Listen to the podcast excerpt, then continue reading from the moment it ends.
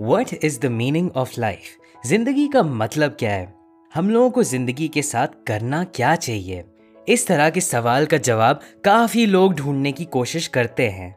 लेकिन ज़्यादातर टाइम जब हम ये सब सोच रहे होते हैं तो हम आराम से अपने बेड पे पड़े या बढ़िया बारिश के मौसम में विंडो से बाहर देखते हुए सोच रहे होते हैं। लेकिन आप इमेजिन करिए कि अगर आपको नाजीज ने कॉन्सेंट्रेशन कैंप में डाल दिया हो आपको आपके रिलीजन की वजह से डेथ सेंटेंस दे दिया गया हो और आपके सर्वाइवल के चांसेस सिर्फ़ वन इन ट्वेंटी एट हों। मतलब ये बात ऑलमोस्ट पक्की है कि आप मरने वाले हो। तो क्या आप इस टॉपिक के बारे में सोच पाएँगे कि ज़िंदगी का मतलब क्या है? यही फेस करना पड़ा विक्टर फ्रैंकल को, जिनको वर्ल्ड वॉर टू के टाइम हिटलर ने कॉन्सेंट्रेशन कैंप में डाल दिया था। उनको उनकी फैमिली से अलग कर दिया गया था और उनको बहुत बुरे कंडीशंस में रख दिया गया था। जब वो कॉन्सेंट्रेशन कैंप्स में थे तो उन्होंने अपने बारे में और अपने आसपास के प्रिजनर्स के बारे में बहुत कुछ सीखा और सबके एक्सपीरियंसेस को देखने के बाद वो इस सवाल को आंसर करने की कोशिश करते थे कि ज़िंदगी का मतलब क्या है। और वही उन्होंने अपनी बुक में लिखा, जिसका नाम है मैन सर्च फॉर मीनिंग अब आप सोच रहे होंगे कि इतने बड़े सवाल के बारे में सोचने का फ़ायदा क्या है? ज़िंदगी के मतलब के बारे में सोचने से मेरी लाइफ कैसे इंप्रूव होगी? तो मैं आपको बताना चाहता हूँ गिव अप आइटिस के बारे में। विक्टर फ्रैंकल बताते हैं कि कंसंट्रेशन कैंप्स में अक्सर उन लोगों को पता चल जाता था कि कोई इंसान मरने वाला है, बस उसका एटीट्यूड देख के। बहुत सारे लोग सोचते थे कि वो कैंप से निकल के क्या करेंगे, उनकी फैमिली कैसी होगी एट्सेट्रा लेकिन अगर कोई इन सब चीज़ों के बारे में बात करना बंद कर देता था, एकदम डिप्रेस्ड हो जाता था और उसको अपनी लाइफ में कोई मीनिंग नहीं दिखती थी तो वो वीक और बीमार होके मर जाता था। मतलब कि उन लोगों के लिए अपनी ज़िंदगी का मतलब ढूंढना लिटरली ज़िंदगी और मौत का सवाल था। विक्टर फ्रैंकल कहते हैं कि एक बार आपको अगर अपना वाई मिल जाए तो आप किसी भी हाव को झेल सकते हैं। फॉर एग्ज़ाम्पल काफ़ी बार लोग ऐसे प्रोफेशंस में चले जाते हैं जिसमें उनको कोई इंटरेस्ट नहीं होता है।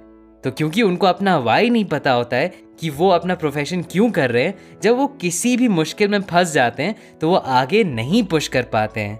ये इसलिए है क्योंकि उनका वाई क्लियर नहीं होता है। उनको पता ही नहीं होता है कि वो ये काम क्यों कर रहे हैं। लेकिन अगर उनका वाई क्लियर होता तो उनके रास्ते में जो भी मुश्किलें आती, वो उससे आगे बढ़ सकते थे। अब आते हैं सबसे बड़ी बात पे, जो ज़्यादातर लोगों को समझना ज़रूरी है। जब हम सोचते हैं ज़िंदगी के मतलब के बारे में तो आपको ये समझना होगा कि ज़िंदगी का कोई एक मतलब नहीं है। ये कोई मैथमेटिकल इक्वेशन नहीं है, जिसका सोल्यूशन हमेशा सेम होता है। असलियत में, हमें ज़िंदगी को मतलब देना होता है। तो लाइफ की मीनिंग क्या है, ये हमें खुद डिसाइड करना होता है। विक्टर फ्रैंकल दुनिया के सबसे बुरे कंडीशंस में थे, जो शायद किसी भी इंसान ने कभी एक्सपीरियंस किया हो। लेकिन उन्होंने वहाँ पे भी फ्रीडम ढूंढ लिया। वो कैसे? वो कहते हैं कि हम चाहे जिस भी सिचुएशन में हो, हम हमेशा एक चीज़ कंट्रोल कर सकते हैं, वो है हमारा एटीट्यूड बहुत सारे लोग होते हैं जो एक्चुअली बहुत अच्छी ज़िंदगी जी रहे होते हैं, लेकिन वो अपना एटीट्यूड हमेशा नेगेटिव ही रखते हैं। और दूसरे साइड कुछ लोग होते हैं जैसे विक्टर फ्रैंकल जो कॉन्सेंट्रेशन कैम्प में भी पॉजिटिव आउटलुक रखने की कोशिश करते हैं। तो अब सवाल ये उठता है कि अगर लाइफ के अंदर से पहले कोई मीनिंग नहीं है और हमें अपनी लाइफ को खुद से मीनिंग देनी होती है तो हम अपनी लाइफ को मीनिंग कैसे दे सकते हैं? विक्टर फ्रैंकल के हिसाब से ये करने के तीन तरीके हैं। पहला है वर्क जब Victor Frankl Auschwitz concentration camp में पहुँचे तो उनका सारा सामान जब्त कर लिया गया था।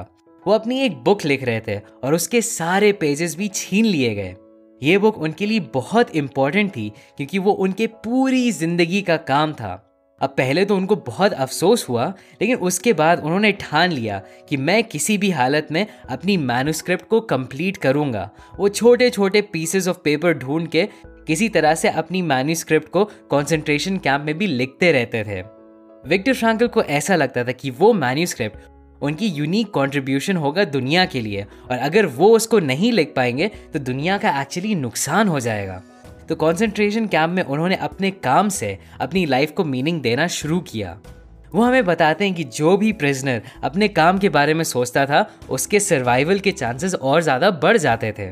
तो आपको ये सोचना होगा कि आपका ऐसा क्या काम है जो आपकी लाइफ को मीनिंग देता है। काफ़ी लोग ये भूल जाते हैं कि वो जो काम कर रहे हैं, उसकी दुनिया को एक्चुअली ज़रूरत है। अगर कोई टीचर अपने काम को इम्पोर्टेंस दे और उसको अच्छे से करे तो कितने बच्चों की लाइफ और उनका माइंडसेट चेंज हो सकता है। अगर कोई सिंगर अपने काम पे मेहनत करे तो वो ऐसी म्यूज़िक बना सकता है जो शायद दुनिया ने कभी सुनी ना हो। और हाँ नेक्स्ट पॉइंट से पहले मैं आपको बताना चाहता हूँ कि हर ट्यूसडे और सैटरडे को मैं वीडियोस अपलोड करता हूँ तो ज़रूर सब्सक्राइब करिएगा और बेल आइकन दबाइएगा ताकि आप वीडियोस मिस ना करें। सेकंड तरीका अपनी लाइफ को मीनिंग देने का है लव जब विक्टर फ्रैंकल प्यार के बारे में बात करते हैं तो वो सिर्फ़ रोमांटिक मूवीज़ वाले प्यार के बारे में नहीं बात कर रहे हैं। विक्टर फ्रैंकल एक एग्ज़ाम्पल देते हैं अपनी एक पेशेंट का, जो अपने सिवियरली डिसेबल्ड बेटे के साथ रहती थी। उसने सुसाइड करने की कोशिश करी थी, लेकिन उसके बेटे ने अल्टीमेटली उसको रोक दिया था। उस औरत को अपनी लाइफ में मीनिंग नहीं दिख रही थी। फिर विक्टर फ्रैंकल ने उससे पूछा कि तुम इमेजिन करो कि तुम 80 साल की हो गई हो और तुम्हारी लाइफ एकदम प्लेजर से भरी थी। और तुम्हें अपने डिसेबल्ड बेटे का भी ध्यान नहीं रखना था तो तुम्हें कैसा लगता? उसने कहा कि मुझे अपनी लाइफ एक फेलियर लगती, क्योंकि मैंने सिर्फ़ मज़े किए और मैंने कुछ अच्छा काम नहीं किया। फिर विक्टर ने कहा कि अब इमेजिन करो कि तुम 80 साल की हो और तुमने ज़िंदगी भर अपने बेटे का ध्यान रखा और उसको एक अच्छी ज़िंदगी दी। अब थोड़ा सोचने के बाद उस औरत ने जवाब दिया कि हाँ आप सही कह रहे हैं। अगर मैं अपने बेटे को अच्छी ज़िंदगी दे पाऊँ तो मुझे अपनी लाइफ मीनिंगफुल लगने लगेगी। इस औरत को अपने बेटे के प्यार की वजह से अपनी लाइफ में मीनिंग मिल गई। तो प्यार से विक्टर फ्रैंकल का मतलब है कि आप दूसरों का पोटेंशियल देख पाते हैं और उनको अपना पोटेंशियल फुलफिल करने में हेल्प करते हैं। ज़्यादातर प्यार जो हमें मूवीज़ और मीडिया में दिखाया जाता है, वो सेल्फिश होता है। वो सिर्फ़ होता है कि मुझे इस दूसरे इंसान से क्या मिल सकता है। लेकिन जो असली प्यार आपकी लाइफ को मीनिंग देगा वो होता है कि आप देख पाते हो कि इस इंसान के अंदर कितना पोटेंशियल है कि ये कुछ बड़ा कर सकता है, एक अच्छी ज़िंदगी जी सकता है और आप उसकी मदद करते हो वहीं तक पहुँचने के लिए। और तीसरा तरीका अपनी लाइफ को मीनिंग देने का है सफरिंग अब ये कोई गारंटी तो नहीं होती है कि हमें अच्छा काम मिलेगा या नहीं और हमें प्यार मिलेगा या नहीं, लेकिन सफरिंग हर किसी के लिए गारंटीड होती है। किसी ना किसी लेवल पे हम सब लोगों को कभी ना कभी सफ़र करना पड़ता है। विक्टर फ्रैंकल कॉन्सेंट्रेशन कैंप में जब सफ़र कर रहे थे तो वो इमेजिन करते थे कि वो एक लेक्चर रूम में और वो बहुत सारे स्टूडेंट्स को अपने एक्सपीरियंसेस के बारे में बता रहे हैं। ये करने की वजह से वो अपने आप को अपनी सफरिंग से निकाल पाते थे और उनकी सफरिंग मीनिंगफुल बन जाती थी। विक्टर कहते हैं कि जैसे ही आप अपनी सफरिंग को मीनिंग दे देते हैं, वैसे ही आपकी सफरिंग ख़त्म हो जाती है। तो जब भी आप किसी मुश्किल दौर से गुजर रहे हो, आपको अपने आप से पूछना चाहिए कि आपकी सफरिंग आपको क्या सिखा रही है। आप देखेंगे कि स्टोरीज और मूवीज़ में भी हीरो हमेशा स्ट्रगल करता है, क्योंकि स्ट्रगल की वजह से ही उसके अकॉम्प्लिशमेंट्स को मीनिंग मिल जाती है। उसी तरीके से मेरे हिसाब से ये बुक और बुक से सौ गुना मीनिंगफुल बन जाती है, क्योंकि ये एक ऐसे आदमी ने लिखा है जिसने अपनी सफरिंग से अपनी ही लाइफ नहीं, हम लोगों की लाइफ को भी मीनिंगफुल बनाने की कोशिश करी है। तो समरी में इस वीडियो में मैंने आपको बताया सबसे इंपॉर्टेंट चीज़ है लाइफ में मीनिंग ढूंढना। दूसरी चीज़ है कि ज़िंदगी के अंदर पहले से कोई मीनिंग नहीं होती है, उसको हमें मतलब देना होता है।